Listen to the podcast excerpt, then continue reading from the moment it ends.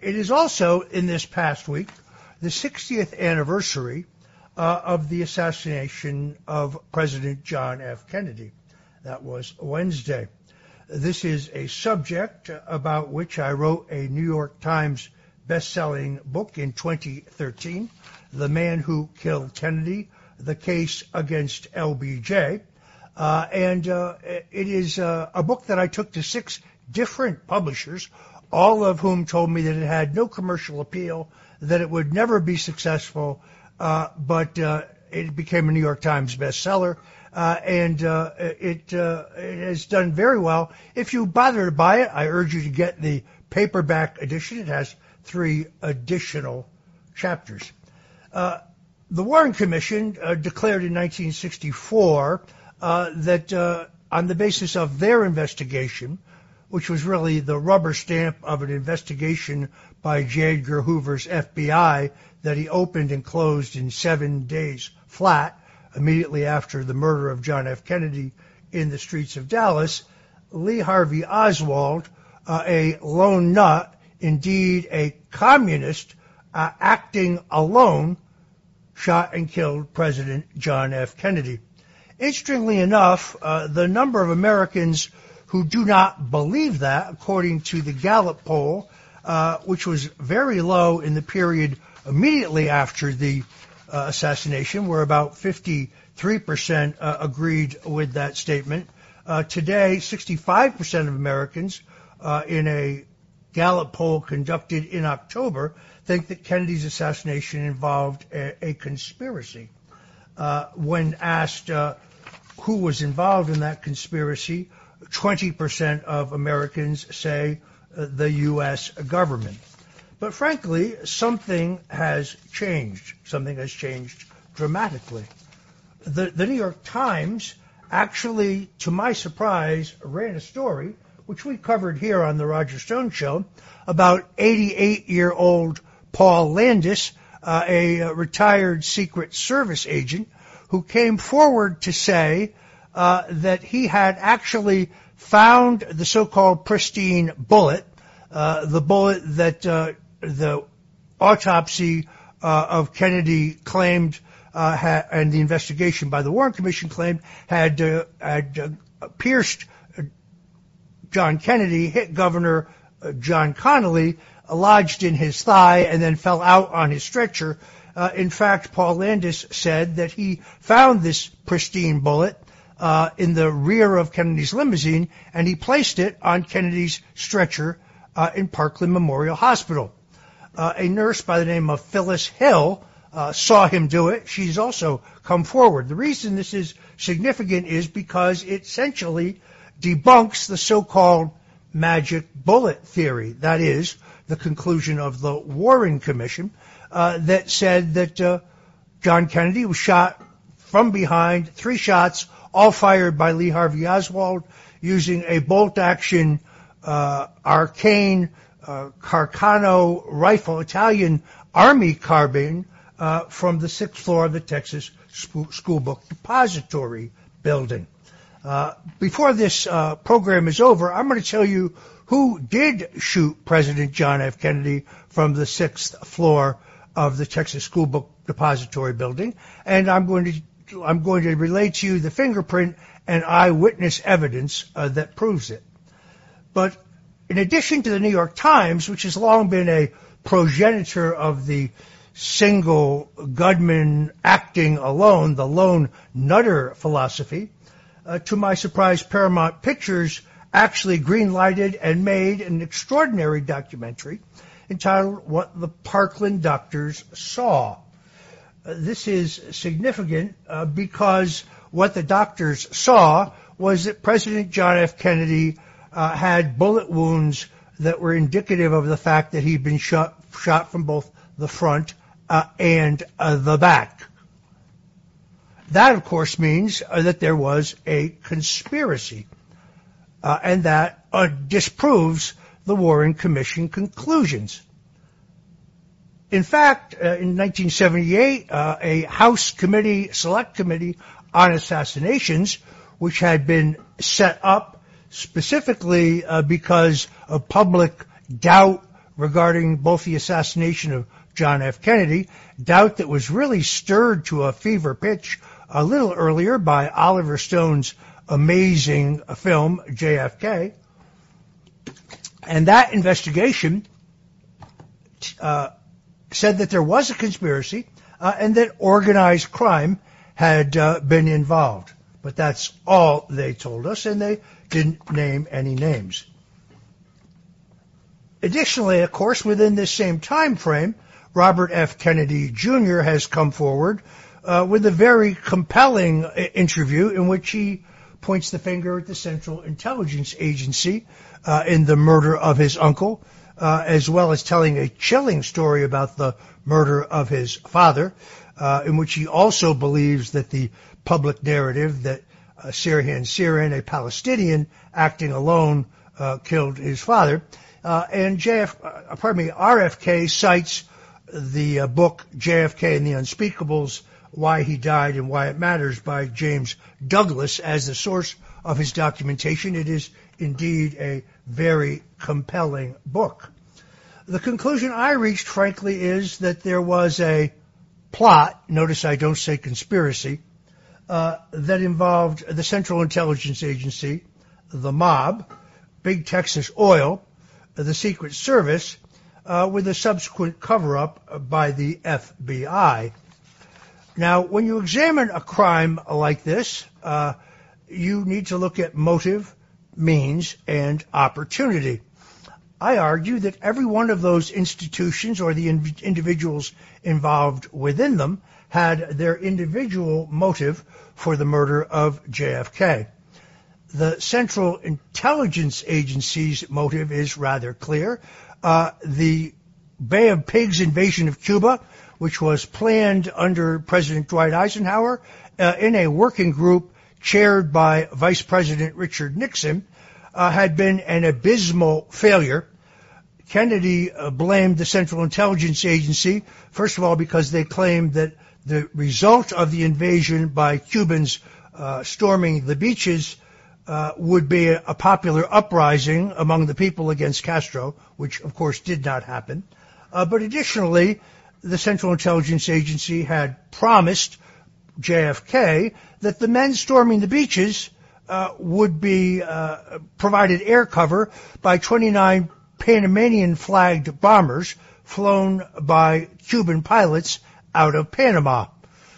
For reasons we do not know, uh, Charles Cabell, the number two man at the CIA, subsequently fired by JFK, uh, and strangely enough, the brother of Texas, Dallas, Texas Mayor Earle Cabell, a crony of Lyndon Johnson, uh, who essentially never left Johnson's side from the moment of the assassination, uh, along with Dallas's police chief. Uh, the uh, there is very little dispute because Kennedy himself says uh, he wants to shatter the CIA and scatter it to the wind. The other motive of the intelligence agencies, of course, is Kennedy's handling of the Cuban Missile Crisis. See, and the Cuban Missile Crisis didn't go down the way we've been told uh, it did. There's actually a movie about this which glamorizes brave Jack and Bobby Kennedy for facing down Nikita Khrushchev uh, and getting him to remove the missiles that he had placed 90 miles from our shore. That's not quite what happened. In fact, uh, the intelligence services, the Pentagon, and the State Department certainly knew in real time that the Kennedy brothers made a secret deal with JFK, uh, LBJ, uh, Richard Nixon, who came to town to uh, address uh, a Coca-Cola, uh, pardon me, a Pepsi-Cola bottlers convention, uh, and George H.W. Bush. George Bush said for 30 years he couldn't remember uh, where he was uh, on that fateful day, but ultimately it was established that he was in Tyler, Texas. Now, he would say for 30 years he couldn't remember where he was. Anybody who is my age uh, knows exactly where they were, the moment that John F. Kennedy was killed. Uh, but we do know that George H.W. Bush called the FBI station chief in Houston essentially to establish that he was uh, in Tyler, Texas, uh, and he actually uh, made up what I think was a ruse. He reported the identity of some young Republican in Harris County who he who he said may or may not ha- have threatened the life of uh, the president. When the Secret Service arrived at this young man's home, they found him in the backyard uh, making George Bush for the U.S. Senate posters, painting them. So uh, when we come back, we're going to talk more about uh, the 60th anniversary of the Kennedy assassination. I'm going to tell you a lot more about Jack Ruby. Uh, and uh, thanks for joining the Roger Stone Show right here at 77 WABC. It's the Roger Stone Show on 77 WABC. Now, here's Roger Stone. Welcome back. I'm Roger Stone, uh, and we are dissecting the Warren Commission's conclusion that Lee Harvey Oswald, who said uh, that uh, he was a patsy, Lee Harvey Oswald, who a paraffin test showed had no nitrate whatsoever on his chest or his arms, uh, who insisted that he had not shot anyone, had clearly not shot a gun that day. Brings us to, of course, to the question of Jack Ruby. Uh, the Warren Commission told us that Jack Ruby, the man who was seen on national television killing Lee Harvey Oswald, thus uh, uh, silencing the patsy, as he called himself, had no known association with organized crime, which is really laughable uh, Jack Ruby, better known as Jack Rubenstein, had been a button man for Carlos Marcello, had actually been an enforcer for the mob in Chicago, uh, had uh, run a casino for Marcello in Cuba, uh, and uh, the Carousel Club, uh, which he extensively owned, was actually owned by Marcello. Jack Ruby, known as Jack Rubenstein, pops up in a very strange place. in 1948, Congressman Lyndon Baines Johnson went to Congressman Richard Nixon and said, I notice you have some excess budget in the House Un-American Activities Committee uh, uh, minority budget. Actually, at that point, was a majority budget. Uh, and I'd like you to hire Jack Rubenstein of Chicago uh, as an informant uh, for the committee. And uh, Nixon complied. Rubenstein was actually brought to Nixon by Murray Chotiner, who was not only Nixon's early political mentor, the first modern political consultant, but also a well-known mob lawyer. Perhaps uh, this is why uh, Richard Nixon, watching the assassination of Lee Harvey Oswald on national television uh, with his trusted aide Nick Ruwe, uh, who is really his body man, uh, sees uh, the visage of Ruby and says, I know that man. I know that man. Uh, this uh, is all documented in the records of the clerk of the House, uh, but uh, clearly it connects Jack Ruby, who most definitely killed Lee Harvey Oswald, to Lyndon Baines Johnson.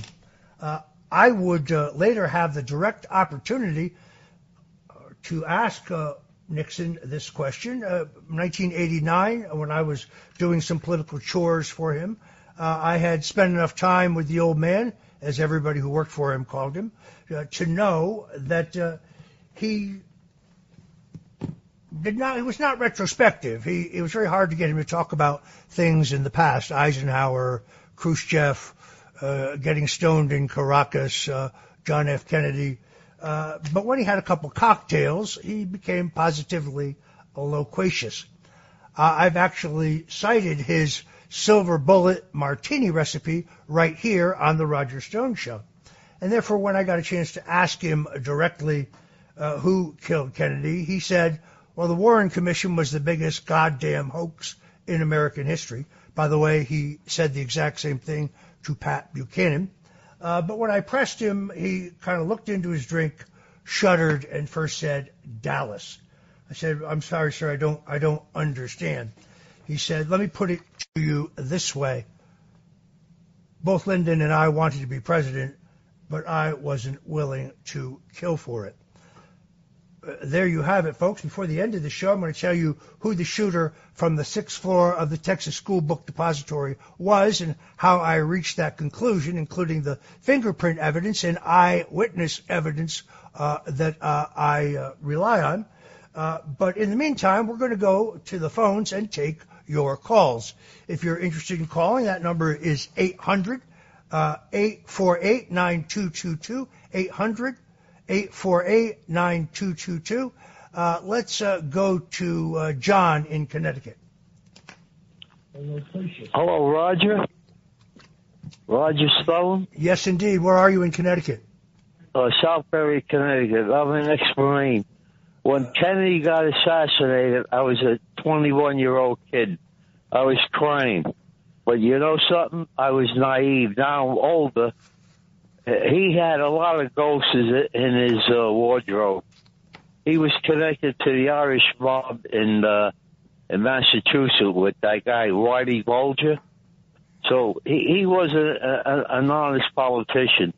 And then the Texans down there were still fighting the Civil War. They hated a Yankee, uh, especially a Catholic from North, coming down there.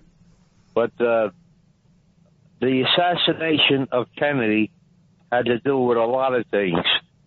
The mob wanted him out of the way because he turned cold on them. They got him elected, and uh, the the Irish mob in uh, in Massachusetts hated the Italian mob in in, uh, in uh, Massachusetts and down south. So there was a lot of friction. Politics is a dirty game, and you you, you don't know who your enemy and the Texans down there didn't like Kennedy. Didn't like Irish Catholic uh, Kennedys. My friend joined the paratroopers in 1958. He says, "Boy, they they they're fighting the Civil War down there."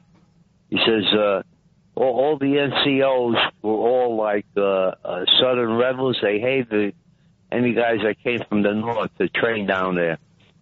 But uh, getting back to Biden, uh, he would allow like 10, 10 million Chinese troops to come into this country the way he's going, because he he was getting hundreds of millions of dollars from the Chinese communists. Even that guy McConnell, the Republican, he got eighty million dollars from uh, the Chinese government. So right. there's a lot of corruption in in Washington D.C. Uh, let, let, me uh, let me address that from the top. I, I must say that uh, everything you say about John Kennedy is true. They, he definitely had ties through his father uh, to organized crime. They definitely played a major role in his uh, razor thin upset election. Uh, he definitely, uh, through the actions of his attorney general brother, Robert Kennedy, uh, he definitely double crossed them. Uh, at the same time, he was an ardent anti communist. he favored a massive defense buildup uh, because the Soviets were building uh, a war machine at that time. He insisted on a silver-backed dollar.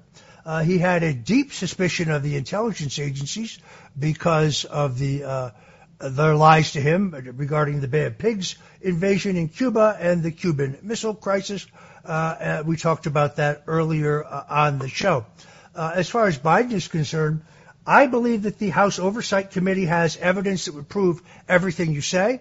Uh, not only has Joe Biden lied, uh, but uh, I think there are bank transfers and bank records and other records that document uh, your claim that he has taken payments uh, through a Chinese energy company, uh, and that means he is compromised.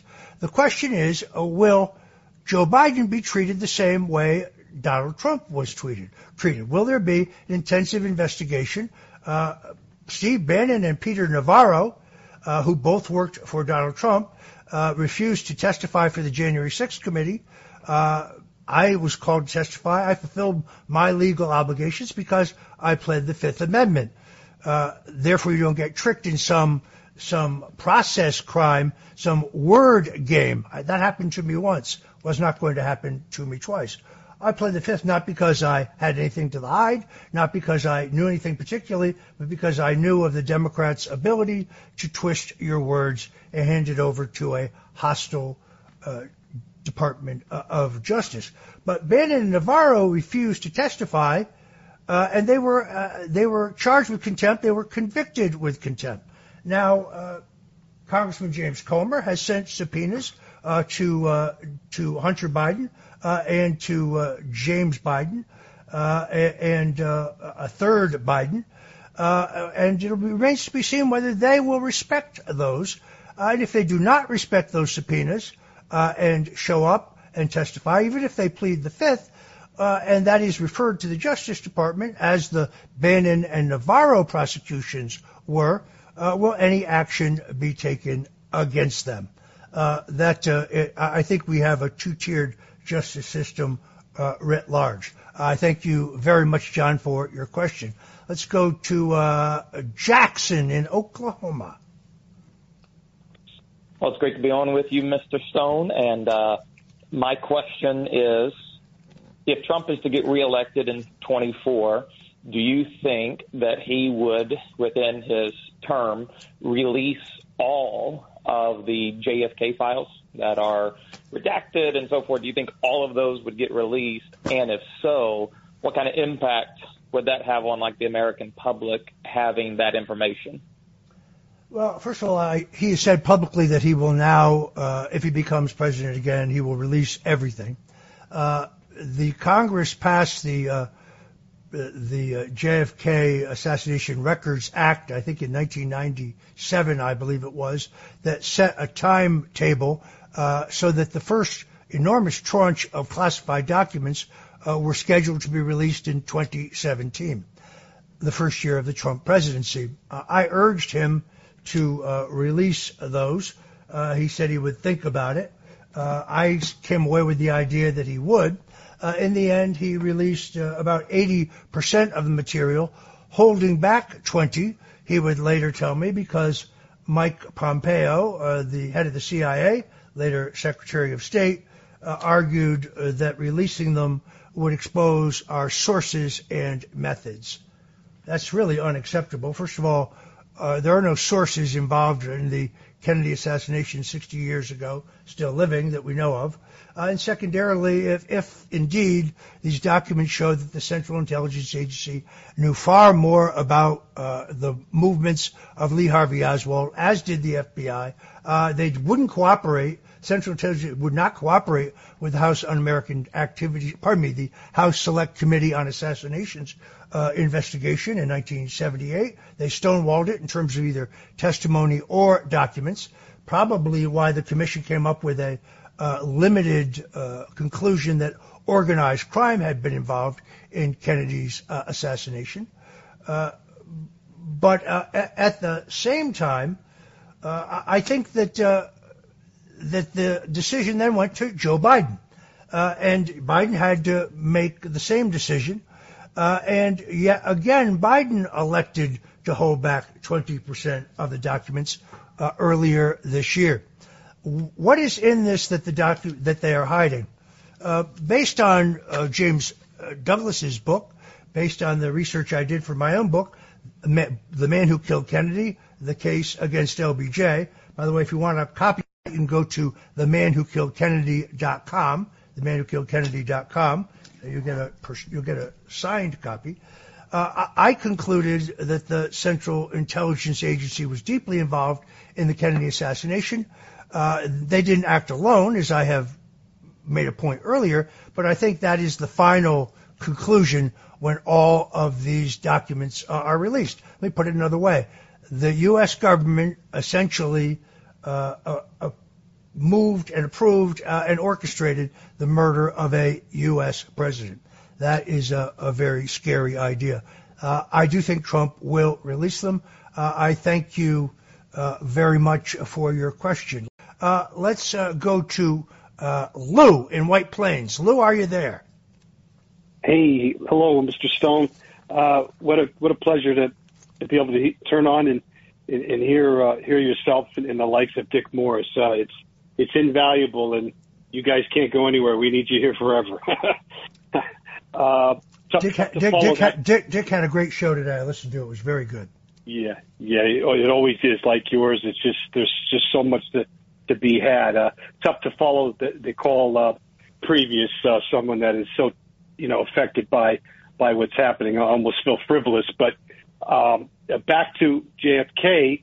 Uh, my uncle, being a, uh, a pretty good athlete, well known from Brockton, Mass, went out and made a couple appearances for a guy named JFK, uh, and then uh, later in his later years moved to Florida and and was uh, had a lawyer named Frank Ragano, who uh, who handled uh, the couple guys that you mentioned, Trafficante, Marcellus, uh, Jimmy Hoffa, uh, and he represented my uncle. So uh, my uncle, in his book, Ragano uh, speaks about being at lunch with with my uncle, um, and then getting the call. I don't want to misspeak from either Marcellus or Trafficante saying that it's been taken care of. It's it's done. You know, um, the day the day of the uh, the assassination. Um, so I don't know if you've heard of uh, Ragano or read his book. Uh, I, I, actually have, uh, and uh, everything yeah. Uh, everything I think you say is uh, reflected in in my book. it is absolutely clear that the double cross of Marcello and the and Santo Trafficante, who the Attorney General in the Eisenhower administration was seeking to deport, uh, and the stepping up of that effort by Attorney General Robert Kennedy becomes a major motive for the mob. Uh, along with that uh, is the fact that JFK spurns uh, the support of Frank Sinatra. Sinatra, who had campaigned vigorously for Kennedy in 1960, Sinatra, whose mother, Dolly Sinatra, had been a ward heeler of the Hudson County Democratic Organization, also a midwife, uh, had uh, been the head of the entertainment for John Kennedy's uh, inauguration, bringing the entire Rat Pack with him. Uh, but when Kennedy was scheduled to visit Las Vegas uh, and scheduled to stay, pardon me, Palm Springs, and was scheduled to stay at the home of Sinatra, that was nixed, even though Sinatra had put in a helipad at great expense for the presidential helicopter, and instead it was decided that JFK would stay at the home of Bing Crosby, who was a Republican. Uh, this is the beginning uh, of Frank Sinatra's break with the Kennedys. Uh, although he'd been a lifelong Democrat, by 1970 uh, he supported his pal Ronald Reagan's reelection uh, as governor of California, uh, and then went on to support Reagan when he was elected president in 1980. Actually, going so far as to campaign for him in in Hoboken, which he had not visited for many years, based on some beef that he had with the local town fathers. I remember very distinctly uh, because uh, it was a Reagan rally uh, that he attended. Uh, and uh, when I told him uh, my mother's maiden name, uh, he put his arm around and he said, I knew you were a smart kid, uh, Frank Sinatra, uh, a truly uh, great, great man. In any event, uh, I thank you very much for your call. I make the case again uh, that the, the, the House committee correctly says the mob is involved in Kennedy's assassination, but, jo- but Lyndon Johnson is on the pad for the mob. Uh, in other words, uh, a man named Jack Halfen is paying Johnson uh, to protect the mob's uh, illegal gambling dens in Houston uh, and Dallas uh, and San Antonio, and he's getting the princely sum of uh, I think it is uh, $1950,000 a month, which is a huge bribe. Maybe in 5000 I have to go back and look in my book. Uh, but he is on the pad. Uh, Johnson is on the pad for Marcello. That is his connection to organized crime. Uh, and interestingly enough, uh, we later learn uh, that Halfen, the man who was the bagman, would be pardoned from uh, some unrelated crime literally days after LBJ becomes president. Uh, Lou, thank you so much for your call. Uh, here's a very special call. Bubba in Tampa, Florida.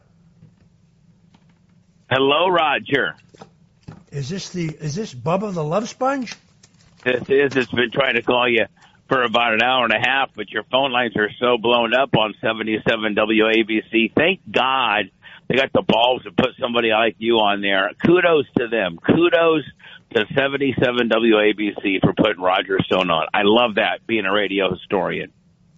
Well, I, uh, I've been a, uh, privileged to be a guest on your show many times. We were introduced by our mutual friend Tucker Carlson, uh, and Yeah. I'm del- and I'm delighted that you called in today. Uh, do you have a comment or a question?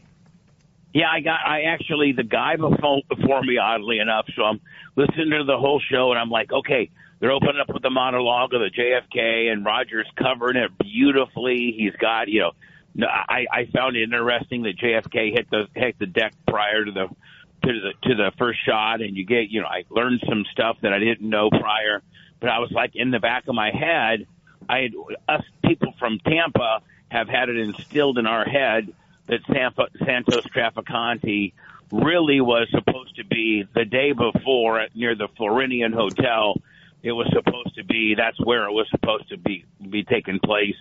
Uh, but there was a rain shower and they needed the bubble on top of the limo. So that guy, I, I thought for sure nobody knew that.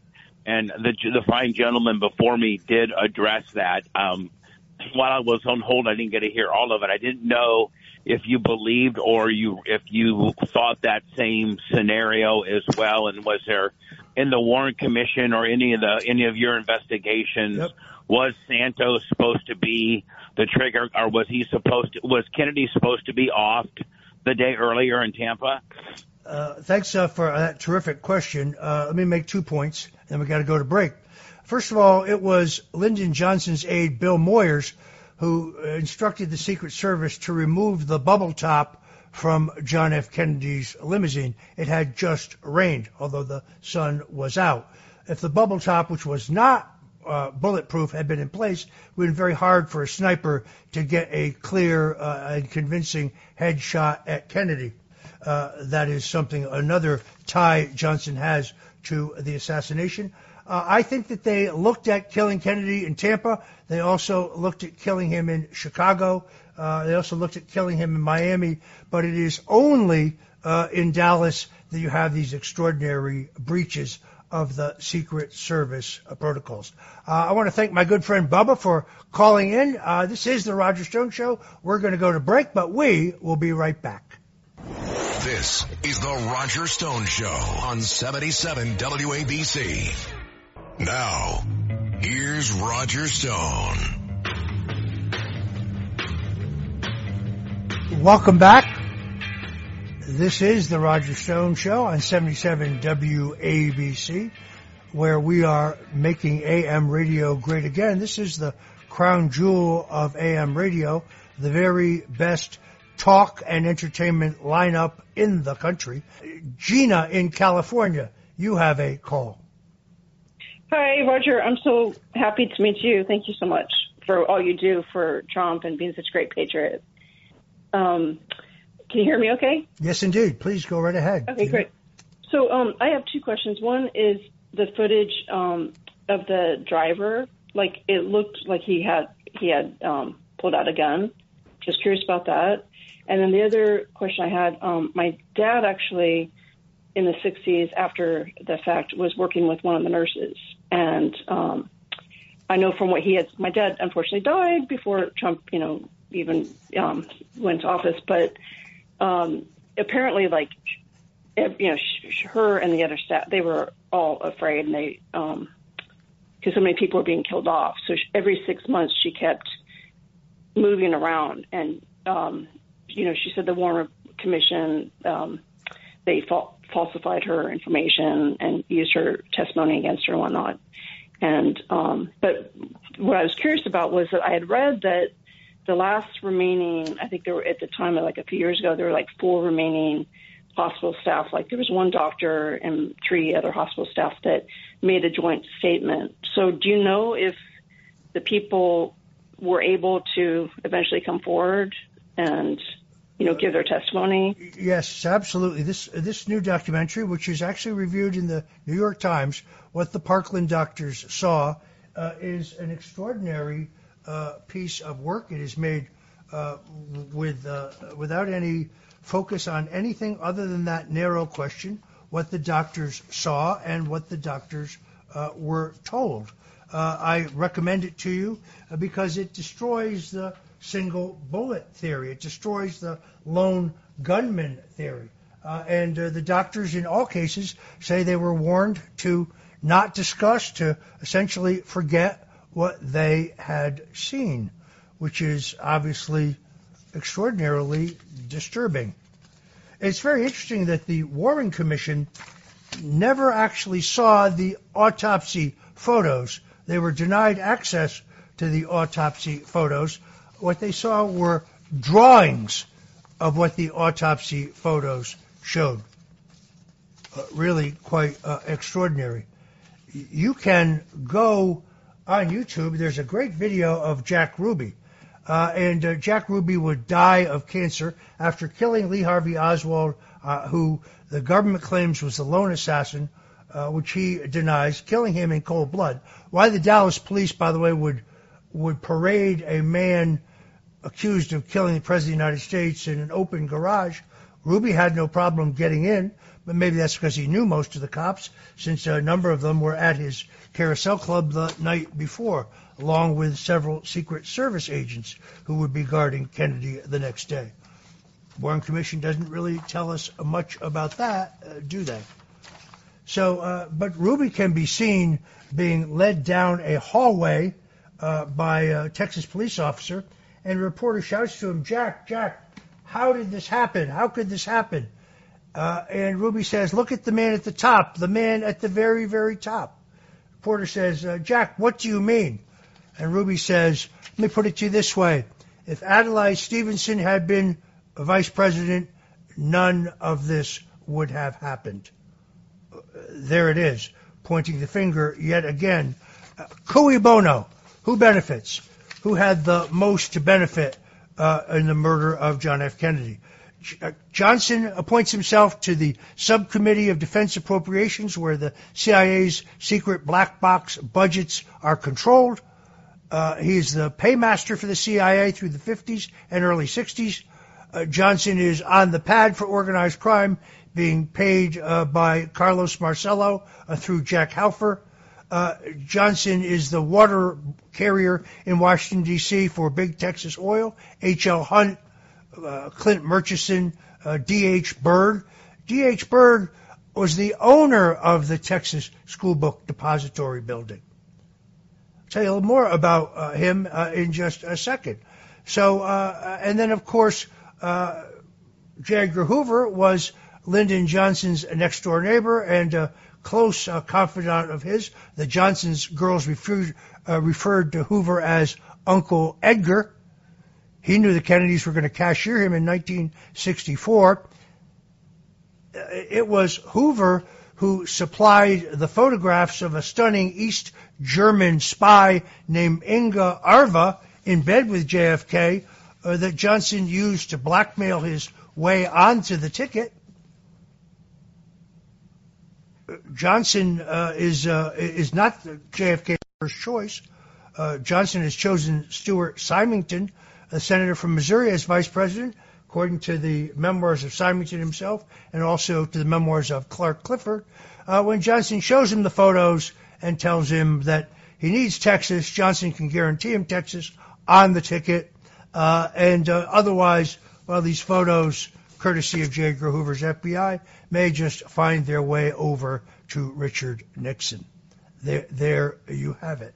Uh, it is uh, interesting that on a very cold day, uh, January uh, Ted Sorensen, the chief speechwriter for Kennedy, standing next to Bobby Baker, the aforementioned Secretary of the Senate, uh, we spoke about earlier. Uh, and after Johnson is sworn in, again, he is told by Sorensen, congratulations, Baker says, John F. Kennedy will die a violent and premature death. And he storms away. To me, it's a pretty open uh, and shut case. But uh, I thank you very much for your call. Uh, Al in Yonkers, uh, Westchester County, my old stomping grounds. Welcome to the Roger oh, nice Stone to Show. speak to you. Yeah, nice to speak to you, Oliver Stone. Uh, a pleasure. Uh, just two things, you know. Since I'm a young kid, a young guy, I've always followed the assassination of uh, President Kennedy in November 22nd, 1963. Uh, there were two serious security breaches on the day and the day after, or two days uh, after. Uh, one, as you know, was the uh, uh, letting a pr- uh, president travel in an open convertible. That is uh, something that changed right after his assassination.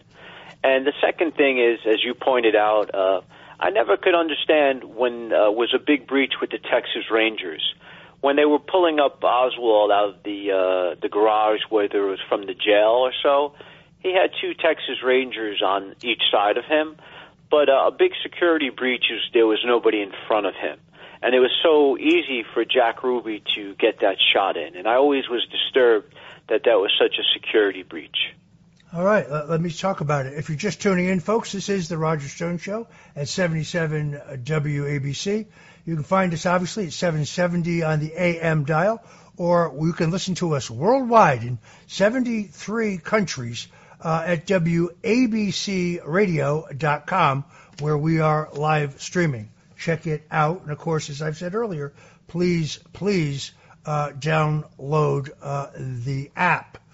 Uh, it is uh, interesting that the Warren Commission initially almost didn't come into fruition. Johnson at first was going to appoint a Texas-based commission, have uh, the governor John Connally appointed to conduct the inquiry. They planned to ask U.S. Supreme Court Justice Tom Clark, uh, a Texan, a crony of Johnson's, to chair it, but Johnson's aides persuaded him that a Texas investigation would look too much like it was being manipulated by Johnson, and therefore we got the Warren Commission. The Warren Commission includes Allen Dulles, who hated John F. Kennedy, had just been fired by him uh, after the death of Robert Kennedy. When asked why Johnson had such a firm Kennedy hater on the Warren Commission, Johnson said that Robert Kennedy insisted on it which is most likely a lie. Uh, here's why I, uh, I believe Johnson uh, is directly connected more than any of the other evidence I have already printed uh, or talked about. Uh, and uh, I'm going to answer the questions the, set out at the beginning of the show. the shooter from the sixth floor of the Texas School Book Depository Building is a man named Malcolm Mac Wallace. we know that it is Wallace because Wallace was convicted in 1951 of first degree murder of a man named John Douglas Kinzer, who was uh, a golfer, uh, was killed in uh, in uh, broad daylight uh, after how, after Kinzer got involved with Lyndon Johnson's sister Josepha Johnson, who was kind of a bohemian party girl. Uh, but whatever it was Josepha told Kinzer, Kinzer was seeking to blackmail Johnson with that information it was alleged that it pertained to his theft of a Senate seat in 1948. A fingerprint matching the fingerprint of Malcolm Mac Wallace uh, is the only print found, uh, other than those of Dallas police officers, uh, and it is alleged later some prints of Oswald that are found on the cardboard boxes in the so-called crow's nest uh, from which the shooter shoots. Uh, no less than six eyewitnesses uh, describe a man who meets the physical description of Mac Wallace, who left his fingerprint on the cardboard box. Uh, nationally recognized expert uh, in fingerprint technology at the time, uh, Nathan Darby insists there's a 32 point match, more than sufficient for use uh, in a court of law. The Johnson family would go to great lengths to try to debunk that. A woman named Joan Mellen wrote a book, which is a cover up. Uh, I believe it was funded through Lieutenant Governor Ben Barnes on behalf of the Johnson family interests. Uh, but uh, eyewitnesses don't lie. They all describe uh, a man who is uh, middle-aged, heavy set, heavy to middle, medium build, balding, and in every case they say wearing glasses. That is a perfect description of Mac Wallace. Uh, a man named Loy Factor, who was a Native American, uh, has written an amazing book in which he says that he was on the sixth floor of the Texas School Book Depository building, uh, that he was a, uh, a award-winning sharpshooter, that uh, Wallace had seen him shoot at a county fair, uh, had uh, gotten uh, his address uh, told me he might have some work for him, uh, and later that Wallace and a mysterious woman brought him to Dallas, where he was to serve as the backup shooter for Mac Wallace if Wallace uh, had the shakes or lost his nerve. Loy Factor's claim is bolstered by the fact that multiple witnesses who also saw Wallace claimed that they saw a dark complected man uh, as well, either a, a Mexican American or uh, or a Native American. And Loy Factor completely accurately describes the surroundings on the sixth floor, including uh, the small detail of a flat saw uh, to the right of the window uh, from which JFK was shot. Uh, a man named James Carr uh, saw uh, a man who meets the physical description of Malcolm Mac Wallace uh, running out of the Texas School Book Depository building uh, minutes after Kennedy has been shot, jump into a Nash Rambler and be driven away by another man who he describes at, as dark complected. There would be as many as three attempts on James Carr's life after he reported what he knew to the Dallas police and the FBI. So uh, there you have it. That is uh, now, I believe again, multiple shooters, uh, but the shooter from the uh, sixth floor of the Texas School Book Depository is Malcolm Wallace. When Wallace was convicted of first degree murder uh, in 1951, he was represented at trial by John Cofer, Lyndon Johnson's personal attorney. Johnson holed up in a local hotel uh, uh, near where the trial was held uh, until Cofer delivered a sentence of guilty with a suspended sentence. Malcolm Mac Wallace went on immediately to get a full security clearance uh, in a job with Temco, uh, which is, was a major defense contractor uh, owned uh, by D.H. Byrd, the eccentric oil man who coincidentally happened to also own the Texas School Book Depository building. D.H. Byrd was so happy about the death of John Kennedy. He was a big game hunter. His living room had heads of all kinds of uh, lions and tigers and deer and other big game he had shot he actually had the casings from the window from which Kennedy was shot brought and mounted in his living room uh, as uh, a uh, trophy. All true. So uh, now you know uh, who the man from the sixth floor of the Texas School Book Depository building was. Uh, and you had to tune in to the Roger Stone show to learn it. Now, believe me, folks, you don't need to go to Rob Reiner's multi episode, podcast to learn what I have already uh, told you.